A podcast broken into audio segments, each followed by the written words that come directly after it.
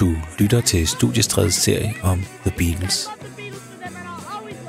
I anledning af, at verdens mest berømte band, The Beatles, gik i opløsning for 50 år siden, gennemgår vi deres karriere i det år, hvor de indspillede musik fra 1963 til 1969. I dette afsnit er din vært, Anders Christiansen, der sidder sammen med Beatles-ekspert Nils Jakob Søndergaard Myge. Jeg er født i 1987. Det var det år, da øh, Sgt. Pepper var 20 år gammel. Ikke? Så jeg har ikke noget begreb om, udover sådan, hvad man kan læse sig til, jeg har ikke noget begreb om, hvad søren det var, der foregik.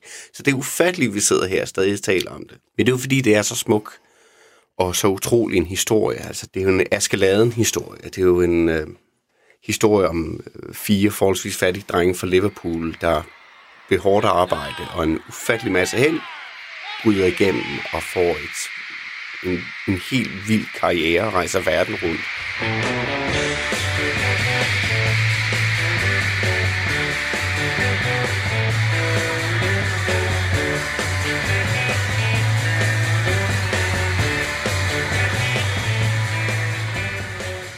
Nils Jakob Søndergaard Myge, han er en vaskeægte Beatles-nørd. Og sammen med min øh, kollega Christoffer Lind og undertegnet, jeg hedder Anders Christiansen, så er han gået med til at lave en lang programrække om The Beatles. John Lennon, Paul McCartney, George Harrison, Ringo Starr. Fire mænd fra Liverpool, og som egentlig, når det kommer til stykket, var sammen i helt utrolig kort tid. Der kommer syv programmer. Vi starter i 63, og vi slutter i 69. Det har vi gjort, fordi det er der, hvor Beatles laver musik. Hvis man ved alt om The Beatles, så ved man godt, der var noget i 62, og der var nogle bitte, bitte små ting i 1970. Men Beatles indspiller musik i syv år. Det er det. Ikke mere. Men alligevel så laver de så mange sange. Og de laver så mange forskellige sange. Det Beatles, der går ind i studiet i 1963, vil overhovedet ikke kunne kende det Beatles, der været ud igen i 1969. De vil ikke kende deres tøj, deres hår, deres holdninger, deres musik. Men øh, vi håber, I vil nyde det.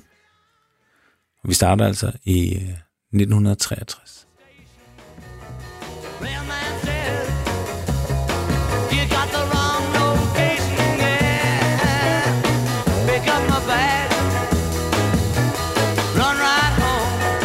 What are you doing?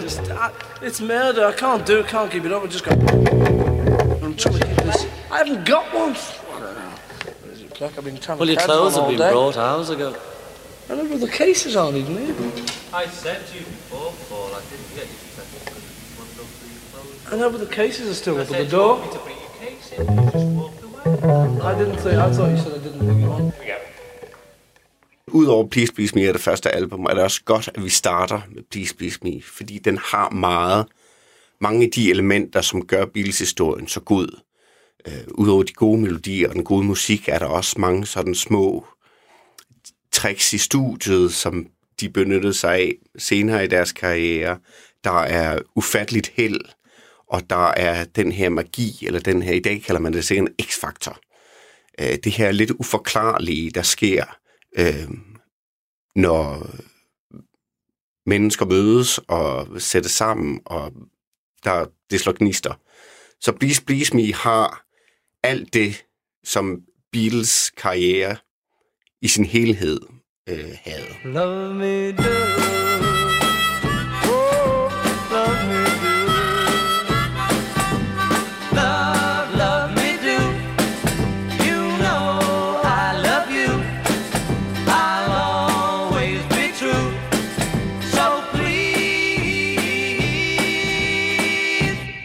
Er jeg tilbage og genhører Please Please Me. Det er jo ikke en plade, jeg... Det er ikke den Beatles-plade, jeg har hørt mest.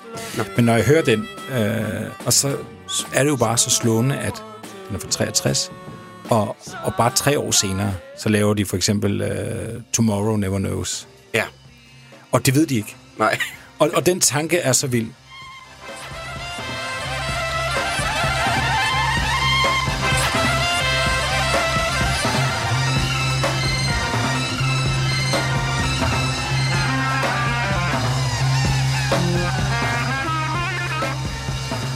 Den udvikling, de gennemgår, er så ekstrem. Jeg, kan, jeg ved ikke, hvad jeg skal sammenligne det med.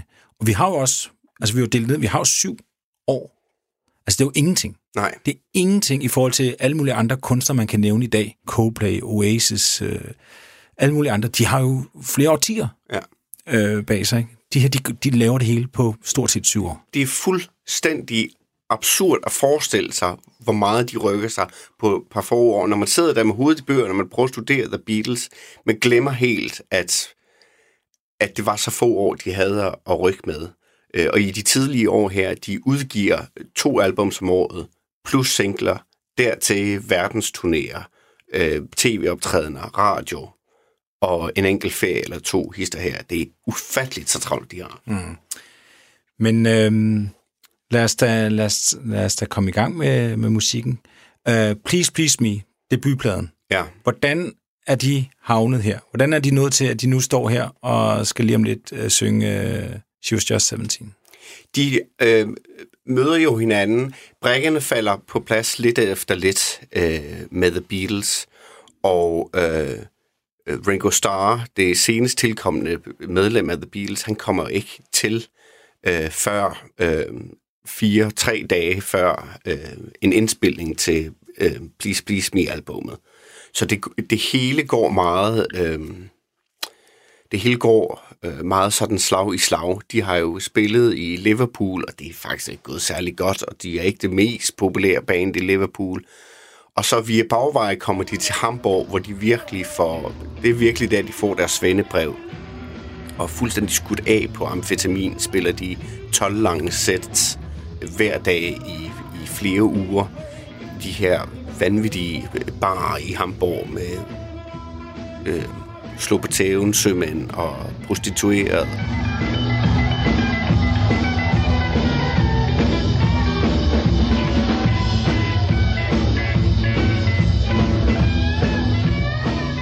De var jo en 17, 18, 19 år på det tidspunkt, at de spiller i Hamburg, og det må øh, have været en gigantisk omvæltning at komme fra sådan middelklassemiljø i Liverpool og så til Hamburgs enormt brutale sømands- og øh, natteliv.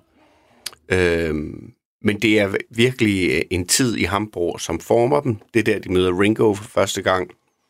Og da de så kommer tilbage til Liverpool, så har deres øh, manager, Brian Epstein, som øh, har en pladebutik i Liverpool og har opdaget dem. Han, øh, han har skaffet dem en øh, pladeoptagelse, eller en prøveoptagelse med et pladeselskab, der hedder Decca. Øh, og det, øh, den pladeoptagelse tager de til, eller den prøveoptagelse tager de til i øh, 1. januar øh, 1962. Øh, altså dagen efter nytårsaften. Og de indspiller 15 sange, og de lyder stort set alle sammen som om, at enten så er de nervøse, eller også så er de, øh, har de tømmermænd. Det er ikke særlig godt. Mm. Og jeg kan egentlig godt forstå, at det kan ikke øh, slå til.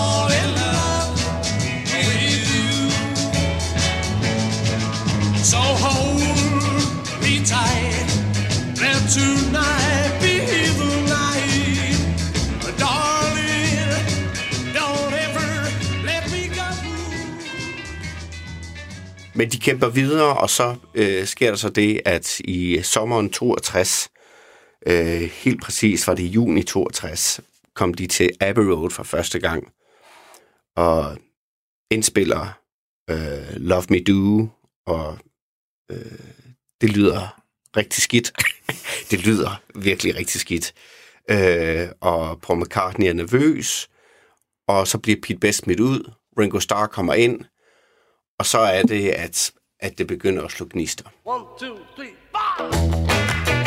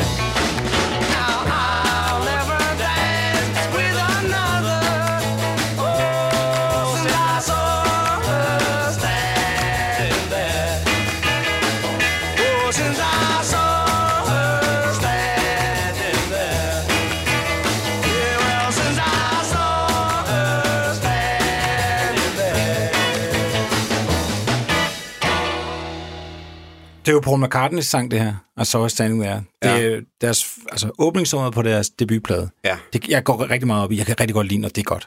Altså, du her, her, her er verden, her er vi, her kommer vi ikke. Jeg ved godt, de har lavet oh, derinde, ikke? Men, Det men her er tæt på at være det bedste åbningsnummer på nogen Beatles-plade, vil jeg sige. Det er virkelig tæt. Altså, jeg elsker Please Please Me. Jeg elsker det album. Det er et af mine yndlingsalbum med The Beatles. Og øh, de sparker den i gang her. Altså, jeg synes, det er så fantastisk. Og så starter han med jo sådan en lille... uh, She was just 17, you know what I mean. Ja, Øhm, der kan, ja, jeg kan huske uh, Jerry Seinfeld på et tidspunkt, hvor han skal introducere Paul McCartney, han skal finde, få en eller anden stor pris i, Ja. i Washington, der siger han, She was just 17, you know what I mean. Ah, Jeg er ikke sikker på, hvad mener du egentlig, øh, Paul McCartney? Og det, altså, og det er jo forholdsvis uskyldigt, men der, der er, altså det må man også sige, i, i rock and roll, især på den tid, der er jo mange referencer til, til pigers unge alder. Altså 16 og 17 You're og alt det her. 16, you're beautiful and you're mine. Ja, ja ja. det er rigtigt. Der er, der er meget af Sweet det der. Little 16. Ja. Øh, men man skal huske på en ting. Paul McCartney er selv en, en ung mand. Han er selv en ung mand, og publikummet var jo de her teenager. Det var jo rock and roll øh, helt tilbage i øh, midten af 50'erne i USA. Det var jo virkelig teenage øh, alderens øh, fødsel som et koncept. Altså enten var man barn, eller så var man voksen, indtil Elvis kommer på banen, eller Jerry Lee Lewis, eller hvem man nu vælger at, at tildele den ære. Så ja, mm. det behøver ikke at være så, så klamt det hele, altså. Og den her plade, du siger, de høvler bare derudad. Den her plade er mere eller mindre indspillet på en dag på 12 timer. Øh, den 11. februar 1963, der indspiller de største delen af Please Please Me. Bortset fra Love Me Do og sangen Please Please Me, som de har indspillet tidligere, øh, og et par andre sange, så er øh, Please Please Me albummet indspillet på en dag, 12 timer, derudaf fra start til slut. Øh, og det, det er så suverænt gjort. Mm. Øh, og det, der også gør Please Please Me til en god plade, det er øh, valget af øh, cover, covernumre. Altså, de har valgt nogle lidt øh, obskure hits, eller B-sider fra USA, og, øh, og valgt selv at fortolke dem. Og det alene, at vi sidder og taler om nogle få covernumre på øh, en guitargruppes debutplade, det er også revolutionerende for deres tid. Cliff Richard, som var den største stjerne i England på det her tidspunkt, suverænt, han skrev ikke sine egne sange. Mm. Beatles skrev deres egne sange, og de fik hits med dem. Det er jo helt uhørt, og det er svært at forstå også i dag, hvor, hvor, om, hvor stor en omvæltning det har været. Mm. Men det var, det var totalt uhørt på det her tidspunkt, at, at fire unge drenge, der ser godt ud og spiller på guitar, også indspiller deres eget materiale og får succes med det. Mm. Øhm, og det, der, er så meget, der er så meget energi i Please Please Me. Der er så meget ungdommelig kodhed, og øh, der er fuld smæk for skillingen. Og øhm, så har de de her søde øjeblikke med P.S. I Love You og Misery og så videre. Jeg synes, det er så dejligt en plade. Ja. Men det der, er- altså... Altså, når vi, vi hører det jo på afstand. Ja. Øh, det, som jeg kan nogle gange have svært ved at forstå, det er jo så, altså, hvorfor var det for unge mennesker dengang så øh, vildt? Altså, forstår du, hvad jeg mener? Ja, jamen, Hvorfor, det er jo det. Det er jo det, og det er svært at krybe ind i hovedet på en øh, 16-årig af nu 1963. Øh, men det har jo været en, en, en frihedsfølelse, tror jeg. Det har været en følelse af, at nu har vi noget, der er vores eget. Der er ingen andre, der forstår det, end os, vi unge. Øh, Og så skal man vel også se det op imod, altså, hvad, hvad der blev spillet på, Ja. på samme tidspunkt. Ja. Jo jo, altså hvis du havde adgang til Radio Luxembourg, så kunne du måske høre nogle amerikanske R&B eller rock and roll hits. Men de engelske plade øh, lister øh, med få undtagelser, primært Elvis, det var det var temmelig øh, det var temmelig øh, fløjelsblødt. Altså øh, Cliff Richard,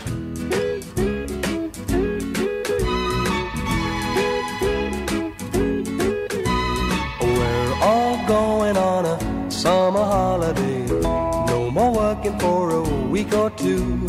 Fun and laughter on a summer holiday. No more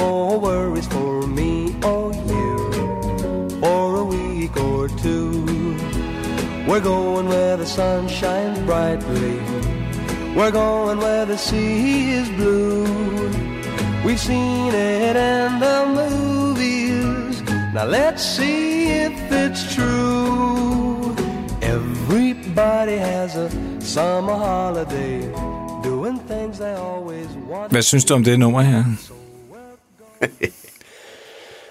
Ja, jeg synes, jeg synes jo, det er sukkersødt, og det er i længden ikke til at holde ud og høre på. Nej. Men altså, øh, men det er også bare for at spille et eksempel på, altså det er det, de, de er op imod, så at sige. Ikke? Ja, men Cliff Richard ha- havde, var også teenagernes store held. Mm. Og jeg tror også, Cliff Richard har leveret den her øh, frihedsfølelse og den her følelse af øh, måske lidt rebelskhed. Øh, uanset hvor urebelsk musikken lyder, så har han jo også leveret noget, det Beatles kunne levere. Men Beatles, så er vi tilbage ved det her med, med magien og den her forbandede X-faktor. Altså, de så godt ud, de spillede rå musik, ikke for rå musik. Og så havde de melodier og tekster, der primært var skrevet af dem selv, og som bare ramte plet. Øhm, og det, det kunne Cliff Richard ikke. Altså, han, der, der kommer han til kort. Hvis du kigger ned over øh, øh, listen af sange på, på Please Please Me-pladen, ikke? Altså, Ja. vi starter med I Saw Her Standing There. Ja. Så har vi jo, øh, altså, så har vi selvfølgelig Please Please Me, der bliver deres første øh, nummer et hit. I, Ja, eller bum. hvad? Hvor, hvorfor Nej, det, det kommer så, den bliver nummer... Der er ikke nogen sådan officiel, autoritativ hitliste i England på det her tidspunkt. Mm. Øh, der er NME har en liste, og Mercy Beat har en liste. Men den, man betragter som den officielle, det er en liste, der hedder Record Retailer. Mm. Og der bliver Please Please Me ikke nummer et. Men du kan sagtens argumentere for, at det bliver et nummer et hit, fordi NME har den på nummer et. Mercy Beat har den på øh, nummer et. Øh, og hvis man ser den her dokumentarserie, officielle dokumentarserie om The Beatles, øh, Anthology hedder den, så kan man se i første afsnit en ung øh, Beatles-fan fra Liverpool, der bliver interviewet, og hun fortæller, hvordan de græd, da de fandt ud af, at Please Please Me var gået nummer et, fordi nu vidste de, nu ville de miste The Beatles. Nu var de ikke længere deres.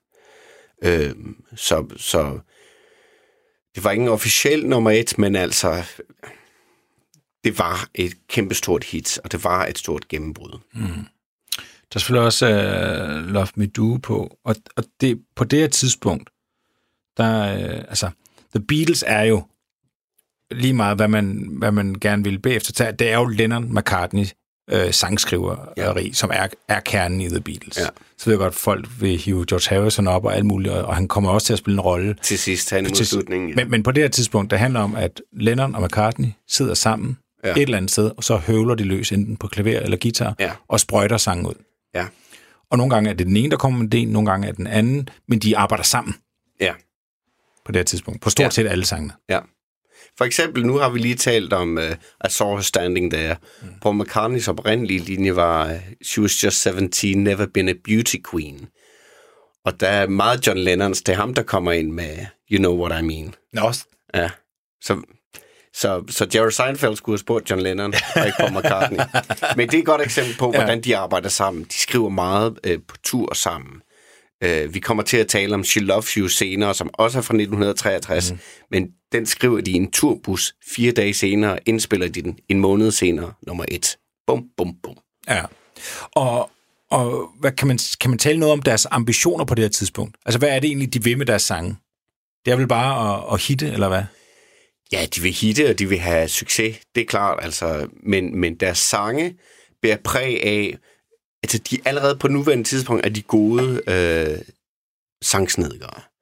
Og deres sange er øh, meget vel øh, skrevet sange i den forstand, at det er klart, de benytter sig af inspirationskilder og lægger sig op af øh, hits eller øh, inspirationskilder, som er velkendte, men de formår at gøre det på en måde, så det ikke er øh, bliver plagiat. Uh, I Saw Her Standing There, det er jo en, en, en klassisk rock and roll øhm, sang, som vi kender dem fra Chuck Berry og Little Richard og så videre. Men de formår at gøre den til deres egen. Øhm, og så er der sange som P.S. I Love You og Misery, som har øh, et lidt blødere udtryk, og øh, i, det ikke sjælere, men altså de er, de er sådan lidt mere sentimentale i deres udtryk. Og det formår de også at gøre, uden at det bliver sødsuppet, eller at det bliver et plagiat af for eksempel Cliff Richard. Mm. Øhm, så de har en enorm bredde i deres udtryk, og de har en meget, meget... Øhm, altså, det er Beatles. Du kan bare høre, det er Beatles.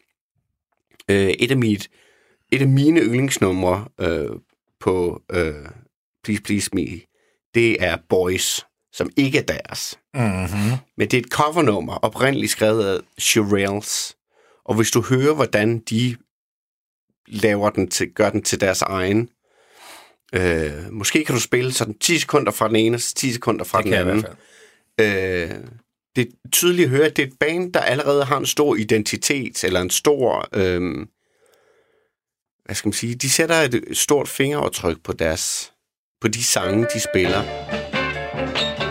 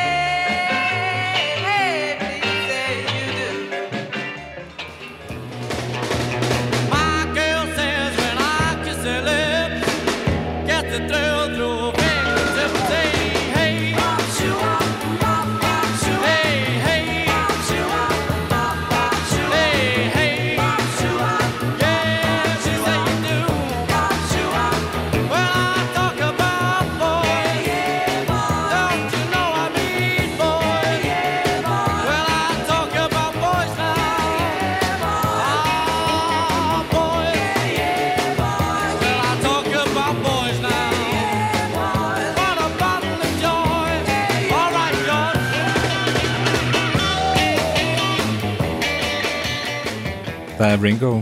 Øh, han får jo... Øh, altså, bliver ved med nærmest at få lov til... Han skal jo have en sang på hver Ja, øh, plade, og man kan det her var en af dem, der lykkedes rigtig godt. Ja. Og så lige om lidt, så skal vi tale om With the Beatles. ja, jeg vil bare lige sige, grunden til, at vi griner, det er, altså hvis man, når man køber ind på The Beatles, hvis man køber Beatles-pakken, og Ja. siger, det er en del af, så, så følger Ringo med. Ja, Altså, han er en del af det, og det må man bare leve med, at på hver plade, på nær på Let It Be, der tror jeg ikke, han har noget, vel? nej. men, men på ellers ikke. alle andre plader, Ja. der er en eller to numre, hvor Ringo Starr skal synge, og det er, og det er meget ømt, og, og man, man skal bare leve med det, og så skal man bare omfavne det, fordi det, sådan er det bare. Det er rigtigt. Men lad os, også- lad os lige hurtigt vende Ringo. Ja. Ringo, på det tidspunkt, da han kommer med i Beatles i 62, sommeren 62, og de smider Pete Best ud, og jeg er ligeglad med, hvad folk siger. Pete Best, han var ikke en god trommeslager. Altså, det var han ikke. Nej. Og de får Ringo ind. Ringo var den på det tidspunkt sejeste i The Beatles. Han havde skæg, han havde sin egen bil, øh, han var ældre end de andre. Altså, han var det sejeste medlem af The Beatles, men for søren, han kunne også spille trommer. Mm. Og vi griner lidt af Ringo, og det er, fordi han har en stemme, der er nem at grine af. Og det sangvalg, der ender med at tilfalde Ringo, det er også lidt grinagtigt fra tid til anden. Men hans trommespil, jeg tror ikke, jeg kan komme i tanke om et, øh, Beatles-nummer, hvor Ringo spiller dårligt trommer.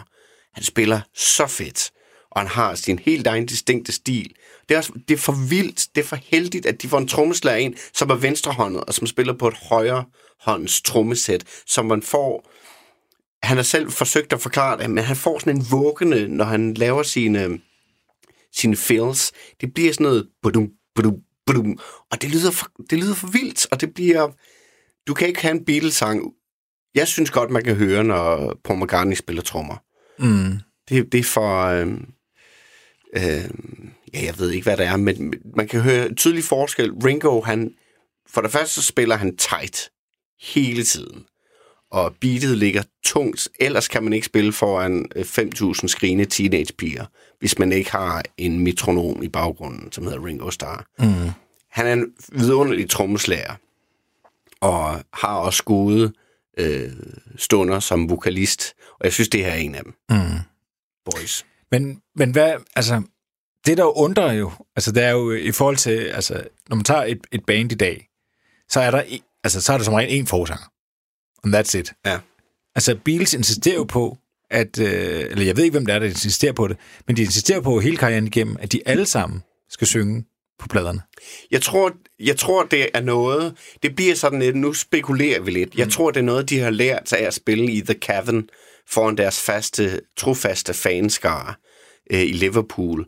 Øh, når George så øh, tog skridtet frem mod mikrofonen og gjorde klar til at synge en sang, så alle George-pigerne, de skreg, George, we love you! Come on, love! og, og når Ringo så fik lov at synge en sang, eller Pete Best, som også sang for The Beatles øh, fra tid til anden, så var det Pete Best-fans, eller Ringo Stars-fans, der skreg. Så jeg tror, de har lært, at man, man, hvad skal man sige, man breder fanbasen lidt ud, eller øh, måske sta- skaber lidt større engagement blandt fansene. Jeg tror, de har regnet den ud, og så tror jeg bare, øh, jeg tror også i forhold til, Jo- øh, ikke til George, men i forhold til øh, Ringo, at de kunne bare godt lide øh, Ringo, når han sang, og når han gav den gas. Altså, jeg tror bare, i virkeligheden har han måske ikke været mere i, i det end det. Altså, mm. det har bare været, det har bare været godt fire kammerater, og Ringo, så dig, kom så. Og der er nogle gange øh, sådan noget rørende over, når de andre øh, spiller med på, på Ringos sang. Altså nogle gange så bevæger han, bevæger han sig også ud i at og rent faktisk skrive sangene til Ringo. Ja. Øhm, og og de, de ting, jeg har læst om det, der er det, at, at de andre bakker op om det. Altså, ja. De spiller meget lojalt og, og prøver at få det Helt bedste ud sikkert. af det, selvom de Ja. godt ved, at det måske ikke er et verdenshit, der de er ved at indspille der. Helt sikkert.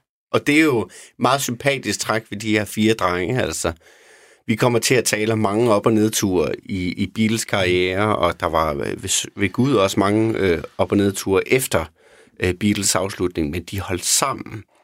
Og Ringo har udgivet en vidunderlig bog, der hedder Postcards from the Boys, hvor man kan se et udvalg af nogle af de postkort, der er blevet sendt til ham fra de andre Beatler i, i løbet af tiden der var meget, meget kærlighed mellem øh, de fire Beatler, og der var stor trofasthed også, på trods.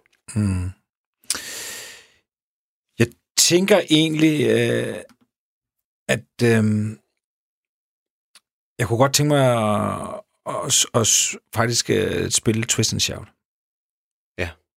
Medmindre du har noget for, for pladen, du, du skal have spillet. Nej, det har jeg ikke. Twist and Shout øh, var det sidste nummer, der blev indspillet den her februardag i 63, hvor de indspillede øh, i 12 timer og indspillede størstedelen af Please Please Me-albummet.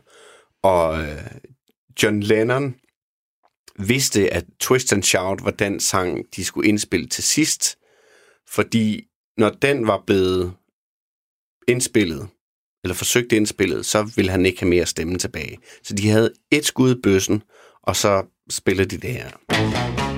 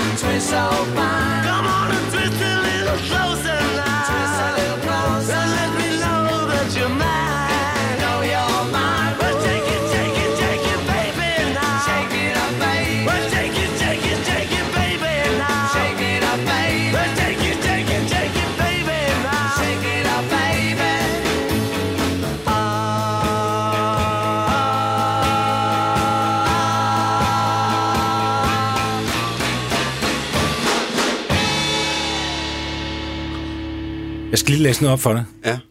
Det er, øh, det er fra Bjarne Reuters øh, sådan semi-erindrings øh, de her øh, Zappa, når snærlen øh, Ja. blomster, de her. Øh, og i når sn- snærlen blomster, så er der en beskrivelse af hovedpersonen. Så, så står der her. Og pludselig drønede det ud af højtalerne. Twist and shout.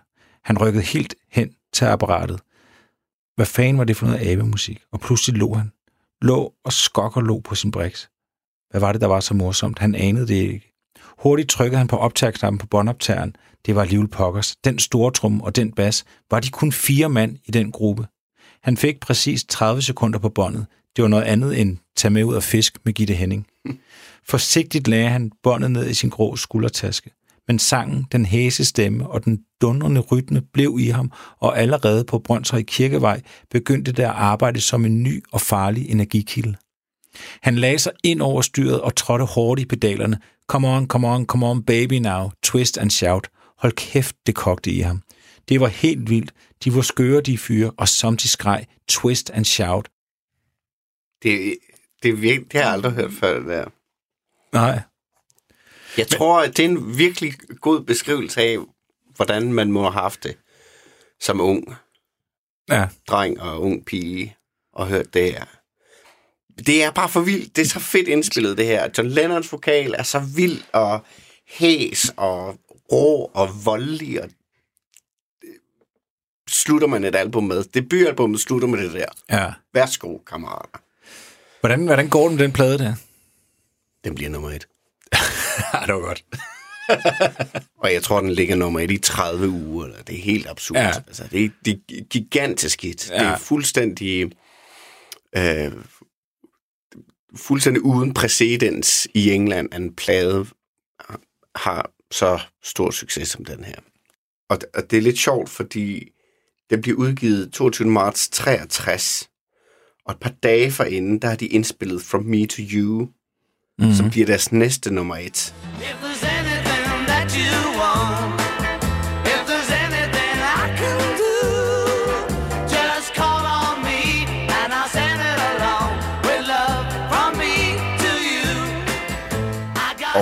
I mellemtiden bliver John Lennon far, spiller to koncerter.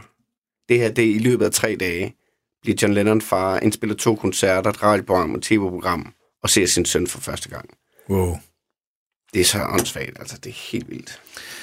Og der er også noget andet, der åndssvagt, og det, hvis man er Beatles-nørd, så ved man det jo godt. Men der er jo, nu nævner du From Me to You, der er også uh, She Loves You og I Want to Hold Your Hand, som er også nogle store Beatles-hit.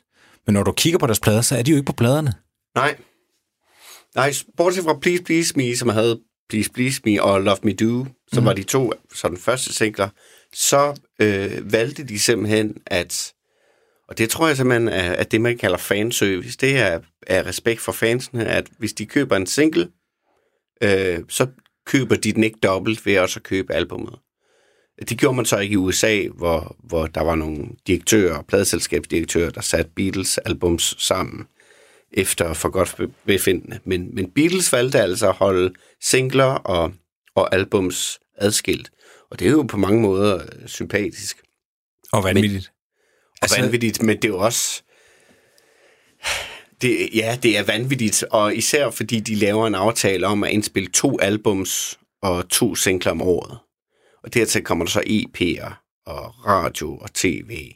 De har så rygende travlt i den her periode, fra, fra, øh, fra den første single of Me Do kommer ud i 62, og så stort set frem til 1966, der er det konstant arbejde næsten hver dag er det øh, en koncert eller en optræden i en eller anden form, optagelse.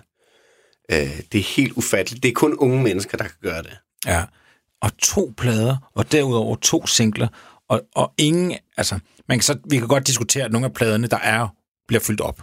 Altså, det er ikke sådan hver enkelt nummer, der bare er, du ved, deres hjertebarn, altså, der, Nej. der kommer fyld ind på pladerne for at få det til at, Ja. at, at gå op.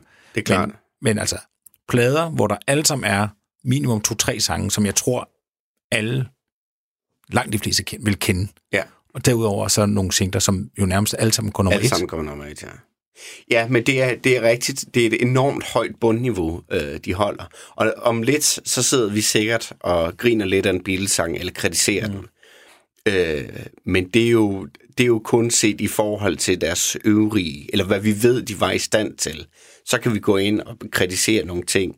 Men deres bundniveau er jo så højt, og selv den værste Beatles-sang er jo god at lytte til. Mm. Så det, det, er, det, er, det er så ufatteligt, at de kan levere sådan en præstation her.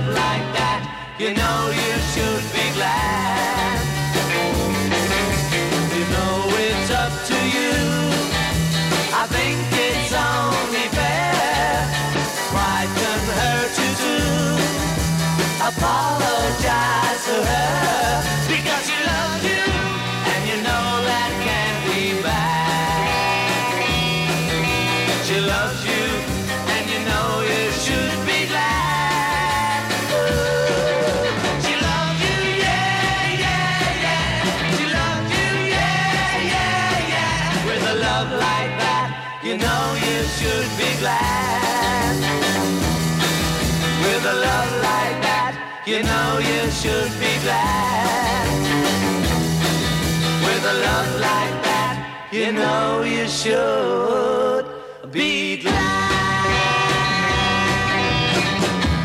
Yeah, yeah, yeah. Yeah, yeah, yeah. Altså, jeg bliver så glad, når jeg hører de her øh, første singler. Det igen, det er, jo ikke, det er jo ikke det Beatles, jeg normalt går og hører, når jeg hører Beatles, men jeg kan godt lide at komme tilbage en gang mellem og høre det, fordi her er, altså det virker som om alt er fryd og gammel, der er energi, de, de arbejder sammen, de har det samme mål. Altså, de vil bare nå til tops. De vil være nummer et, de vil være de bedste, de vil ud og spille koncerter, og de vil bare ud og erobre verden. Ja. Altså, den gejst, der er i de her øh, første numre, er, er så fed. Altså, det er så fedt.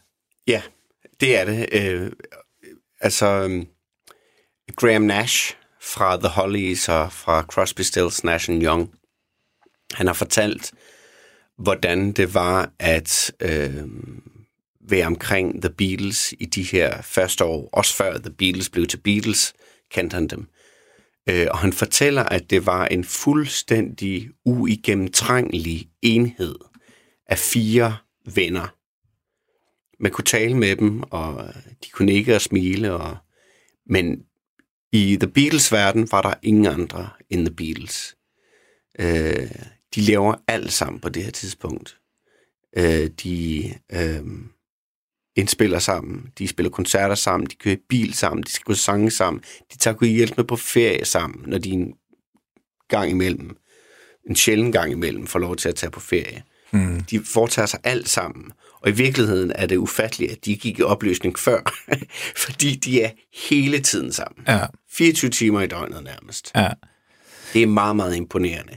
Men She Loves You, øh, jeg kender ikke nogen, der ikke kan lide den sang. Den, den er så smittende, den er, øh, der er knald på, og det er en god melodi. Øh, Paul glider med det samme ind i den her øh, harmoni øh, med John. Altså, det er bare smurt i olie, det her. Mm. Og nu kommer vi tilbage igen til det her med, hvad sådan sker der med de her fire drenge på det her tidspunkt. De indspiller den her sang, Sluddervrøvl, de skriver den her sang den 27. juni. Fire dage senere indspiller de den en måned senere, så går den nummer et. Det er jo sindssygt. Ja. De skriver lige den. De skriver lige She Loves You. Ja, det. Sådan der. Men, men på et eller andet tidspunkt skal de jo skrive den. Jo, men det er bare, det, det, det ser så nemt ud. Det er så vildt. Ja. De skriver den på, jeg tror, de skriver den i en bus mellem to koncerter. Så skriver de lige She Loves You. Hvad skal vi så nu? Skal vi skrive en mere? Ja, lad os det. Paul McCartney, han fortæller, at øh, det er nok, de skriver den, han, han husker sig om det er på et hotelværelse, at, at han skriver den. Ja, det kan godt være. ja. Og så tager de, øh, på et tidspunkt er de så hjemme i hans living room. Men når han siger living room, så er det altså hjemme hos hans far. Ja. Altså man skal huske på også, hvor unge de er. Ja. Og så spiller de uh, She Loves You Ja. for faren. Og han, han er faktisk ikke tilfreds med det, for han gider ikke det der ja, ja, ja. Det siger han, det er sådan en amerikanisme. Altså kan de ikke synge yes, yes, yes? ja. She loves you, yes. Yes, ja det, yes. det er en historie, McCartney ynder at fortælle. Han Ja, fortæller den ja. flere gange, men, men det var bare en, der i hvert fald ikke var faldt på halen over She Loves You. Ja, det Det er var rigtigt. McCartneys far. Paul McCartneys far, tror jeg, øvrigt spiller en, en, en temmelig stor rolle i, i, i The Beatles tidlige år. Det gør alle forældrene i øvrigt, fordi de, de tillader jo, at, at børnene render rundt og spiller rockmusik, og George Harrison får en guitar af sine forældre. Og, men Paul McCartneys far var jo jazzmusiker selv, og man kan godt spore den indflydelse hos Paul McCartney i de her år. Mm. Øh, det er ham, der synger... Øh, det er ham, der synger for. Det er ham, der synger... Der er ham, der, det er ham, der er forsanger på øh, Till There Was You, som kommer på deres anden plade, With the Beatles, som er sådan en gammel øh, musical-ting. Det er Paul McCartney, der er interesseret i nogle latinrytmer, som for eksempel på P.S. I Love You fra Please Please Me-pladen, og And I Love Her, som kommer senere. Øh, så, så allerede her, der ser vi, hvordan deres, deres tidlige år, øh, i det her tilfælde Paul McCartneys far, der spiller jazzmusik, har en stor indflydelse på deres musikalske horisont. Mm. Og, og der, der, altså jeg ved ikke, om det er for meget sagt, men, men det er jo det, der gør måske også ret meget for The Beatles, for John Lennon er jo besat af rock'n'roll. Ja. Ja. Altså han, han vil rock'n'roll. Chuck Berry i særde- særdeleshed. Ja. Ja. Hvor, hvor McCartney trods alt hiver noget mere ind i puljen, fordi Ja. han har simpelthen en bredere, øh, en bredere baggrund, altså har hørt mere forskellige artede Ja. ja. øh, musik. Bésame, bésame mucho. Each time I cling to your kiss, I hear music divine. So bésame, bésame mucho. I'll love you forever, say that you'll always be mine. Cha-cha-boom. Dearest one, if you should leave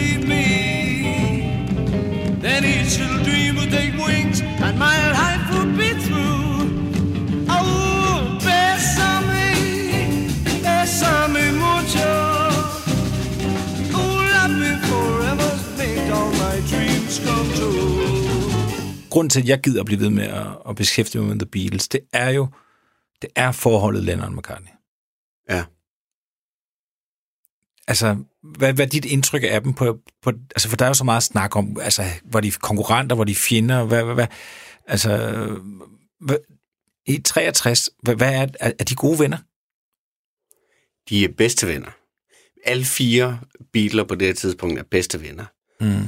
Øh, men det er klart, der er et særligt forhold mellem Paul McCartney og, og John Lennon. De møder hinanden i 57, øhm, og Paul McCartney er en bedre musiker. Øh, men John Lennon er ældre, og John Lennon har forsangerens karisma. Øhm, og allerede på det her tidspunkt, der er sangskrivning en konkurrence øh, for dem. Øhm, når Paul har skrevet en sang, så bliver John altså også nødt til at skrive en sang. Øhm, så det er jo et sundt konkurrenceforhold. Men først og fremmest, og ellers så tror jeg ikke, de kunne gøre det her, så er det bundsolidt venskab. Mm. Og der er stor tillid og stor trofasthed mellem de to. Øhm, deres lommepsykologer, de diskuterer jo sådan lidt, jamen både Paul McCartney og John Lennon mistede deres mor Og på det her tidspunkt var de begge moderløse. John Lennon var både moderløs og faderløs på det her tidspunkt i virkeligheden. Ikke? Mm. Øh, Så det kan godt være, at der er blevet knyttet et bånd mellem de to, et særligt bånd på det her tidspunkt. Men øh, om, om det er sandt eller ej, det, det kan jeg ikke vurdere. Men, men de er i hvert fald meget, meget tætte på det her tidspunkt. Og øh, når de skriver sange sammen, eller når de indspiller de her sange, så er de fysisk også meget tætte på hinanden. Øhm, ja, jeg, tror slet ikke, jeg tror det er svært at forstå. Jeg tror aldrig, jeg har haft et, et venneforhold, som kan måle sig med det, Paul McCartney og John Lennon må have haft. Mm. Og, og, og jeg mener, jeg kan huske Lennon netop fortælle om det her, når han så møder McCartney, og han åbenlyst skal se, han er, han er bedre end mig. Altså musikalt er han bedre end mig, han ja. er dygtigere end mig. Det er faktisk også McCartney, der overhovedet planter den tanke, at man kan skrive sange selv. Ja. For det gør McCartney allerede. Han, altså inden han møder Lennon, har han jo skrevet nogle, nogle sange ja. selv. Og Lennon, han vælger jo så, for det er Lennons band, så at sige, som McCartney kommer ind i. Øh, og der kunne han jo så godt have valgt, sådan af egoistisk grunde, at holde ham ude, fordi han ville vide, det bliver jo også en potentiel konkurrent, det her. Ja. Men det gør han ikke. Nej. Altså, det, det, det er et vigtigt valg af Lennon, faktisk. Ja, men han er jo, han har jo været ambitiøs allerede på det tidspunkt, tror jeg. Altså, det er klart, at når der er en øh, ung fyr, øh, der er god på guitar, og endda kan flere akkorder end, end en selv, øh, så bliver man nødt til at tage ham med i bandet. Mm. Øh, og det er også derfor, de, de, de tager George med i bandet, selvom George er øh, en del yngre end John, og han er bare god til guitar. Derfor kommer han med. Øh, Pete Best kom med i The Beatles, fordi han havde tromsæt. ikke fordi, ikke fordi han var nødvendigvis øh, den, øh, den bedste musiker i nabolaget. Nej. Øh, så fik de Ringo, og så, så var det en anden sag. Og, og det, er, det er også meget sjovt. Altså, de, det er jo en blanding af, at de så selvfølgelig er ambitiøse, og de vil være de bedste, men så er det også bare, hvad der, hvad der er omkring dem, hvad, hvad de kan få fat i, så at sige. Ikke? Ja, det er klart. Øh, McCartney fortæller på et tidspunkt, at øh, de har hørt om en, der kan tage en C7-akkord. Ja, ja. Så de er nødt til at tage bussen tværs gennem Liverpool og banke på en dør og sige, øh, vi har hørt, du kan, du kan C7, hvordan Ja. ser den ud? Og så viser han på guitar, og siger de tak, og så går det, og så går det, så går det igen. Ja. Og så har de lært sig C7. Ja, det er fantastisk, ikke? Det er virkelig, det er virkelig en anden tid, altså. Hvad ved jeg? Men det er virkelig en anden tid. Øh, og, og, og det er, når man hører den historie, det er jo fra de aller, aller tidligste Beatles-år, ikke? Så er vi i slutningen af 50'erne. Men at så forestille sig, at en håndfuld år senere, de har været i Hamburg, og nu kommer de til Abbey Road og indspiller Please Please Me, hvor harmoni, harmonierne... Hvem har lært dem at harmonere på den måde? Fordi det fungerer jo skide godt. Øh, de sidder i skabet. Øh, der er jo stor øh, variation og stor øh, hvad hedder det, melodiositet i sangene. Øh, og det er altså, så er vi igen tilbage ved det her med, hvor hurtigt det går med Beatles. Inden for få år, så er de gået fra ikke at kunne spille helt basale guitarakkorder til at sætte skrue popsange sammen, som fungerer harmonisk, melodisk og rytmisk. Det er, det er en fantastisk fortælling.